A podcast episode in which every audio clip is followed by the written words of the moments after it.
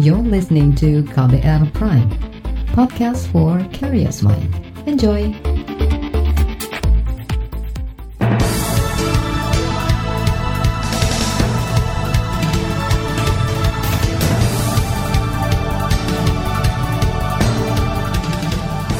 Selamat pagi saudara, senang sekali kami bisa menjumpai Anda kembali melalui program Buletin Pagi edisi awal pekan Senin 14 September 2020.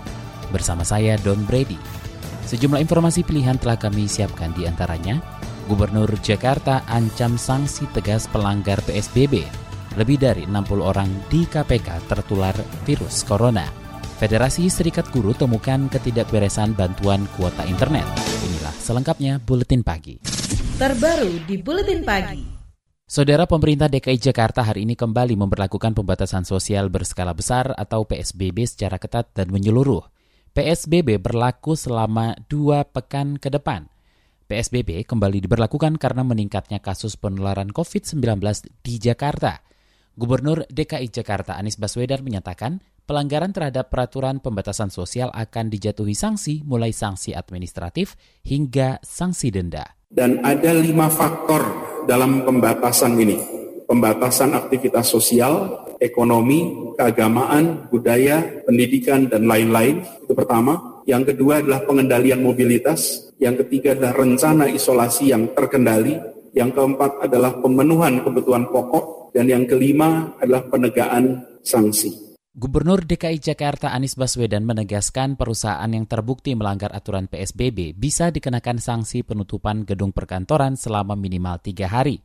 Bila pelanggaran diulang, perusahaan bisa dikenai denda hingga minimal 50 juta rupiah. Aturan disiplin di perkantoran itu antara lain mengatur jam kerja dan membatasi jumlah karyawan. Selama pemberlakuan PSBB di Jakarta ada 11 sektor usaha yang tetap diizinkan beroperasi, di antaranya sektor bahan pangan, usaha makanan minuman, kesehatan, keuangan, perbankan, pembayaran, dan pasar modal. Sektor lain yang juga tetap diizinkan dibuka adalah logistik, perhotelan, konstruksi, industri strategis, layanan dasar aktivitas publik, serta sektor kebutuhan sehari-hari. Satgas Penanganan COVID-19 menyatakan pemberlakuan pembatasan sosial berskala besar ketat di DKI Jakarta sudah melalui koordinasi dengan Satgas dan pemerintah pusat. Juru bicara Satgas Penanganan COVID-19 Wiku Adhisa Smito menyebut PSBB yang berlaku mulai hari ini juga sudah memenuhi lima proses tahapan. Yang pertama adalah prakondisi, yang kedua adalah timing, yang ketiga adalah prioritas, yang keempat adalah koordinasi pusat dan daerah, dalam hal ini pemerintah pusat dan pemerintah daerah, serta satgas di pemerintah pusat dan satgas di daerah, serta monitoring evaluasi. Dengan keadaan yang berkembang ini, maka dilakukan PSBB di DKI Juru bicara Satgas Penanganan COVID-19 Wiku Adhisa Smito juga meyakinkan pemerintah pusat akan selalu mendukung pemerintah daerah termasuk DKI Jakarta supaya kurva COVID-19 bisa melandai. Saudara penambahan kasus positif COVID-19 di Indonesia masih tinggi. Dalam 24 jam terakhir, terdapat tambahan 3.600-an kasus baru. Total jumlah kasus positif penularan virus corona di Indonesia mencapai lebih dari 218.000 orang. Dari jumlah itu, pasien sembuh mencapai 155 ribu orang dan yang meninggal 8.700-an orang. Provinsi DKI Jakarta masih menjadi provinsi dengan tambahan kasus baru terbanyak mencapai 1.300-an orang disusul Jawa Tengah dan Jawa Timur. Seiring dengan penerapan pembatasan sosial berskala besar atau PSBB di DKI Jakarta, Kepolisian Daerah Metro Jaya juga bakal menggelar operasi justisi atau operasi kependudukan mulai hari ini – Kapolda Metro Jaya Nana Sujana mengatakan operasi justisi ditujukan supaya masyarakat lebih mematuhi protokol kesehatan pencegahan COVID-19. Untuk sasaran-sasaran tentunya kami akan lebih tetap kami lakukan secara humanis, kemudian persuasif, tetapi dalam hal ini memang perlu ada suatu ketegasan kepada masyarakat. Kita semua tidak tahu, masyarakat juga merupakan korban COVID-19, tetapi ini langkah-langkah ini adalah langkah-langkah dalam rangka untuk intinya agar masyarakat ini tercegah dari penularan COVID-19. Operasi justisi itu dilakukan Polda Metro Jaya bersama pemerintah daerah, TNI, Kejaksaan, dan Kehakiman. Masih terkait pencegahan COVID-19 di ibu kota, pemerintah kota Jakarta Selatan melibatkan kelompok relawan untuk memantau pelaksanaan protokol kesehatan di pasar-pasar tradisional. Salah satunya di Pasar Jaya Pasar Minggu. Komite Nasional Penanganan COVID-19 melibatkan berbagai pihak sebagai relawan, baik dari ormas, juru parkir, pedagang hingga preman sebagai relawan untuk merajia warga yang tidak mengenakan masker.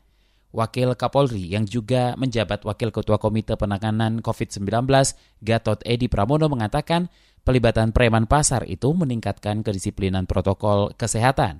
Gatot mengklaim pelibatan preman tetap dipantau TNI dan Polri. Saudara kebijakan aparat keamanan melibatkan juru parkir dan preman pasar untuk merazia pengguna masker dan menegakkan kepatuhan protokol kesehatan di lingkungan pasar dinilai tidak tepat. Pakar Hukum Pidana Universitas Trisakti Abdul Fikar Hajar mengatakan keputusan melibatkan juru parkir dan preman saat pelaksanaan pembatasan sosial berskala besar atau PSBB ketat di DKI Jakarta dikhawatirkan bisa melegalkan aksi premanisme. Tidak mustahil ini akan mendapat perlawanan sendiri dari masyarakat. Saya kira ini putusan yang gegabah gitu loh. Putusan yang tidak hati-hati justru akan menimbulkan konflik horizontal justru nanti ini berpikirnya harusnya ke sana gitu loh. Ini kok bukan ngamanin penjahat kok pakai preman, pakai sepertinya mau ada apa ada perang atau apa segala macam. Ini kan konyol ini kalau menurut saya. Pikiran konyol yang begini ini. Pakar hukum pidana Abdul Fikar Hajar menambahkan daripada merekrut juru parkir dan preman untuk menegakkan protokol kesehatan di lingkungan pasar, lebih baik melibatkan perangkat penegak hukum dari daerah lain yang sudah jelas legalitasnya. Laporan khas KBR bertajuk Pelaku Usaha dan Pekerja Harian Resah dengan Pengetatan PSBB Jakarta akan hadir usai jeda tetaplah di Buletin Pagi KBR. You're listening to KBR Pride, podcast for curious mind. Enjoy!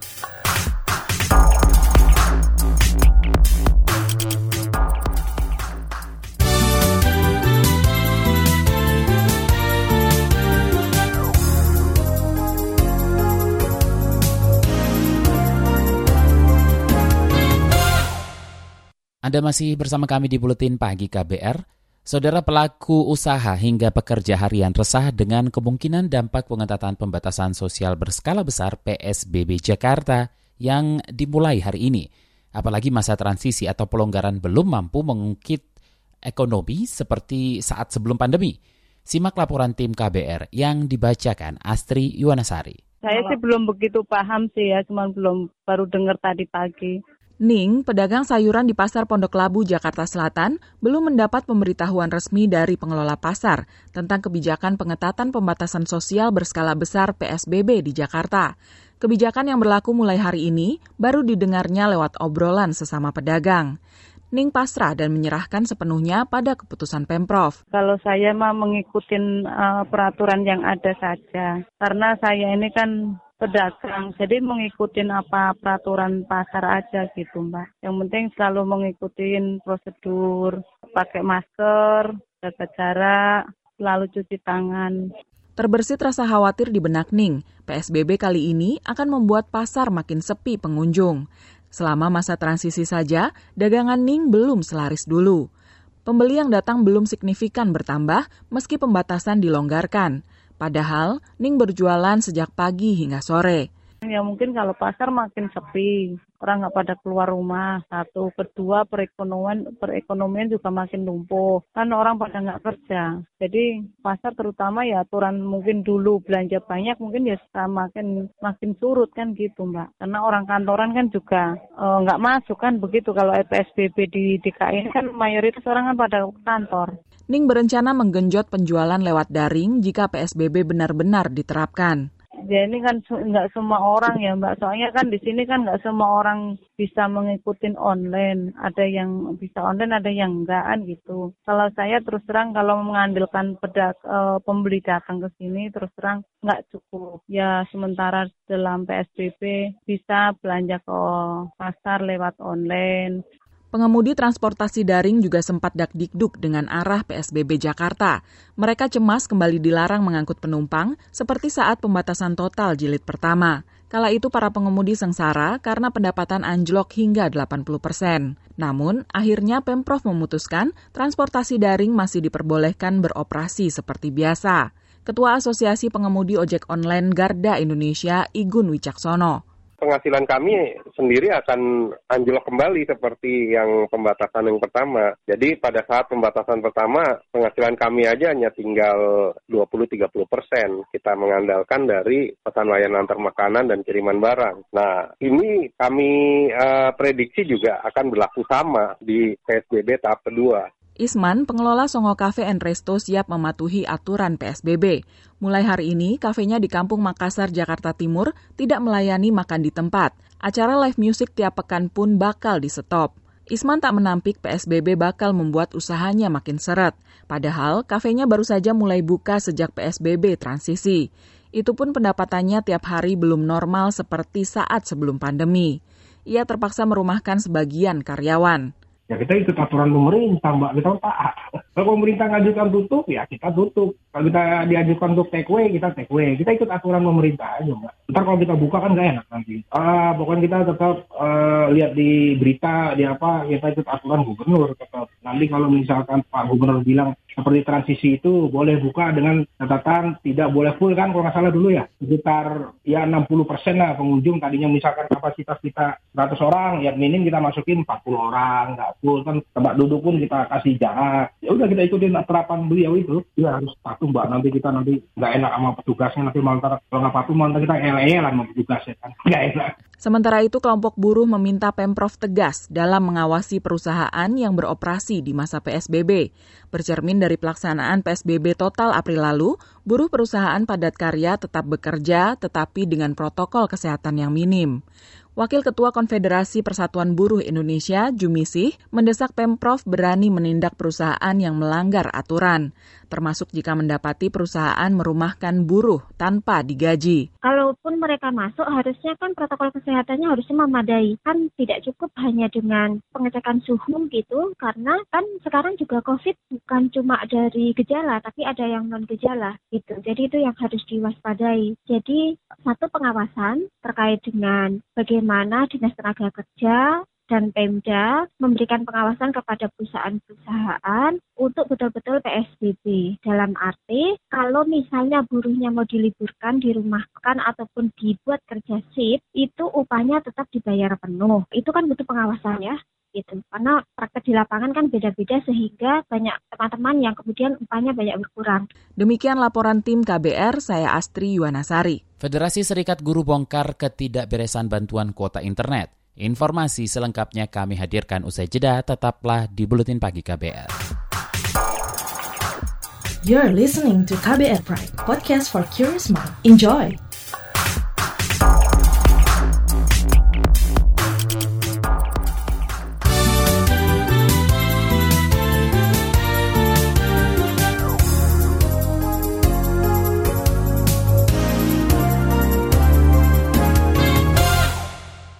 Kita ke berita ekonomi, saudara pemerintah diperkirakan harus berutang kepada negara lain untuk membiayai penanganan dampak pandemi COVID-19.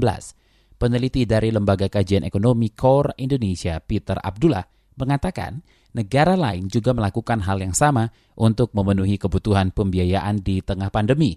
Peter juga menilai bank sentral seharusnya memberi dukungan yang lebih banyak kepada pemerintah untuk memenuhi pembiayaan mengatasi wabah COVID ini itu dengan mengeluarkan utang baru. Ya. Tetapi mengeluarkan utang baru itu seharusnya tidak menjadi masalah karena ada koordinasi yang sangat kuat, ya, sinergi yang sangat kuat antara pemerintah dengan bank sentralnya.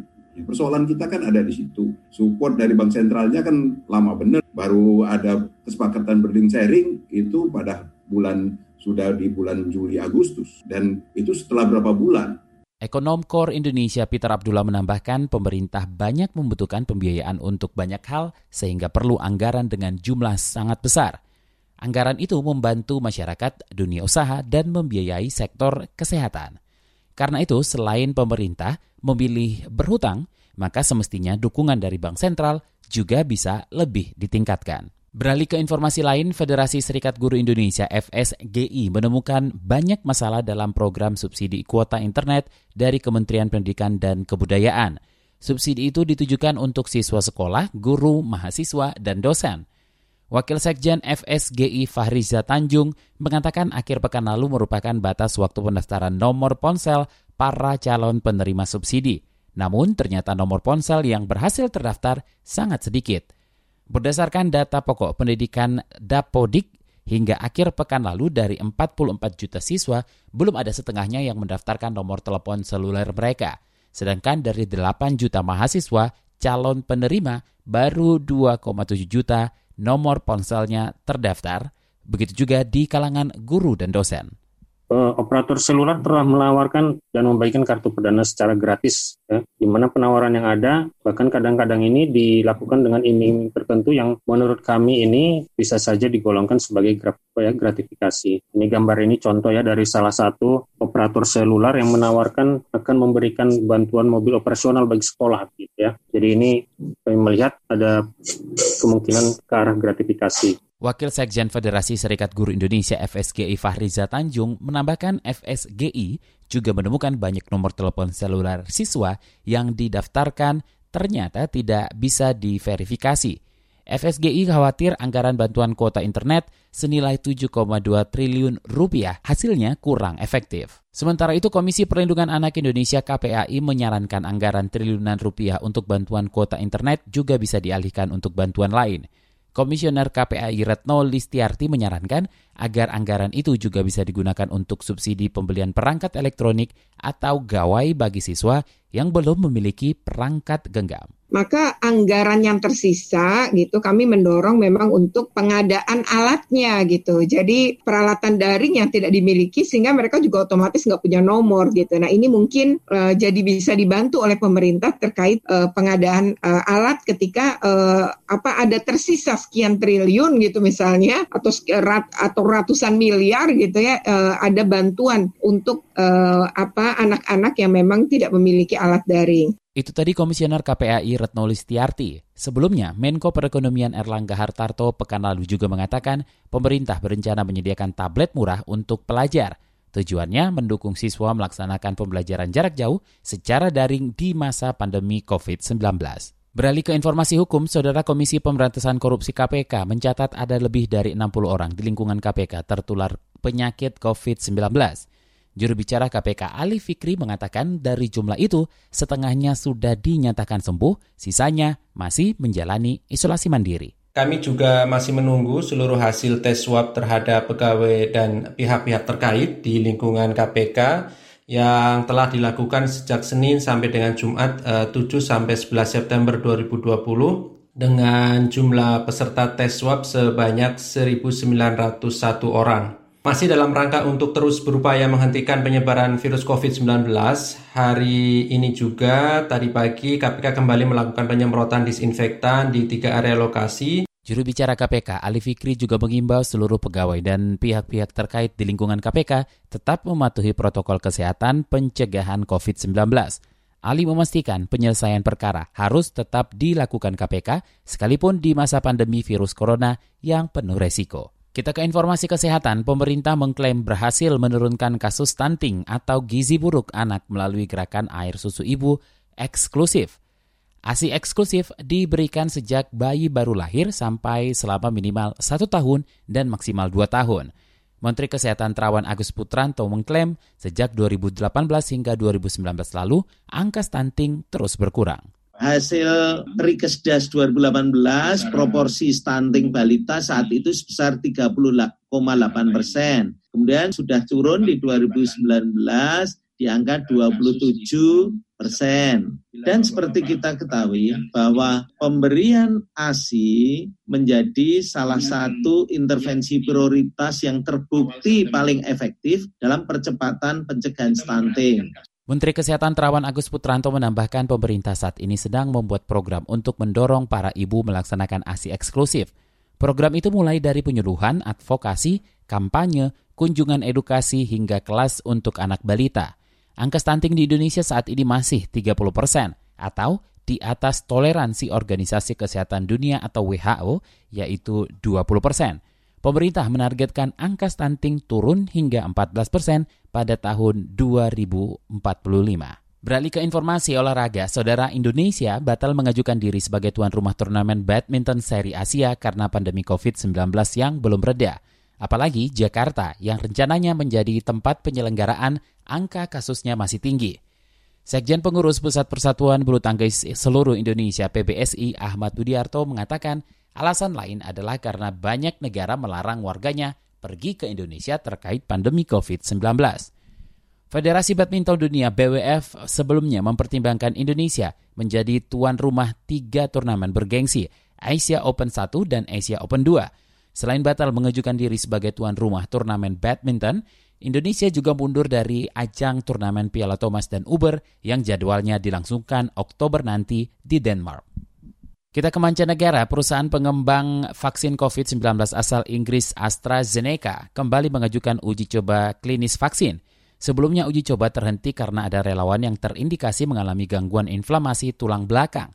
Pengembangan vaksin itu juga melibatkan Universitas Oxford, Inggris. Otoritas pengawasan obat mengatakan uji coba vaksin yang dikembangkan AstraZeneca aman untuk dilanjutkan kembali. Saat ini vaksin buatan perusahaan itu juga tengah diuji coba di negara lain seperti India, Afrika Selatan, dan Amerika Serikat. Informasi dari daerah akan kami sajikan usai jeda tetaplah di Buletin Pagi KBR. You're listening to KBR Pride, podcast for curious mind. Enjoy!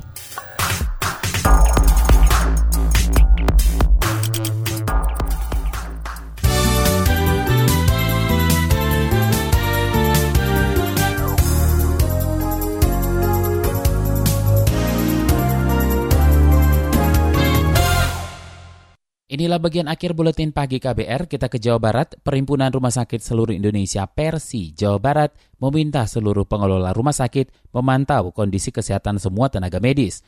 Wakil Ketua Persi Jawa Barat Muhammad Iqbal mengatakan kondisi semua tenaga medis harus jadi perhatian serius untuk mencegah penularan COVID-19 meningkatkan kemampuan tim PPI di setiap rumah sakit untuk bisa melakukan surveillance atau pemantauan yang lebih ketat dan juga standar-standar untuk pencegahan infeksi baik itu dari sisi fasilitas berupa ruangan isolasi maupun alat pelindung diri dan juga terkait dengan alur pasien itu juga sudah dilakukan. Wakil Ketua Persi Jawa Barat Muhammad Iqbal juga mengklaim masih terus berusaha memaksimalkan memenuhi alat pelindung diri atau APD Kurangnya fasilitas APD dituding menjadi salah satu penyebab banyaknya tenaga medis terinfeksi COVID-19.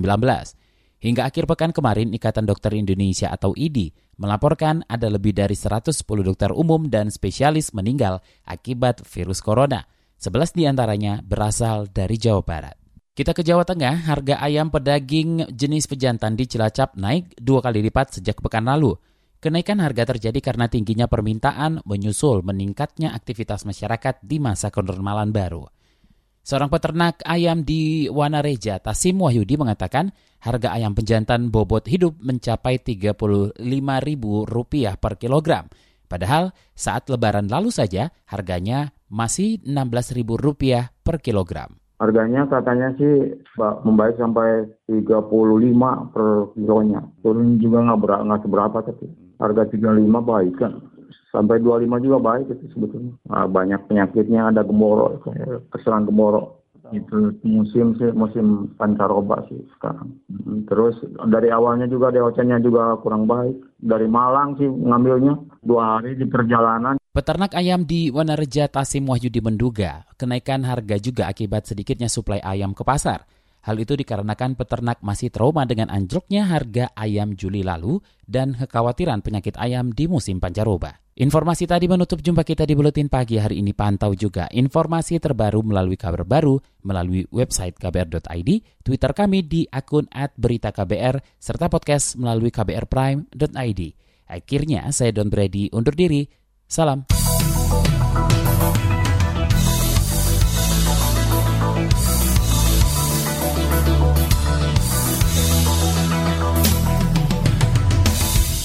KBR Prime, cara asik mendengar berita. KBR Prime, podcast for curious mind.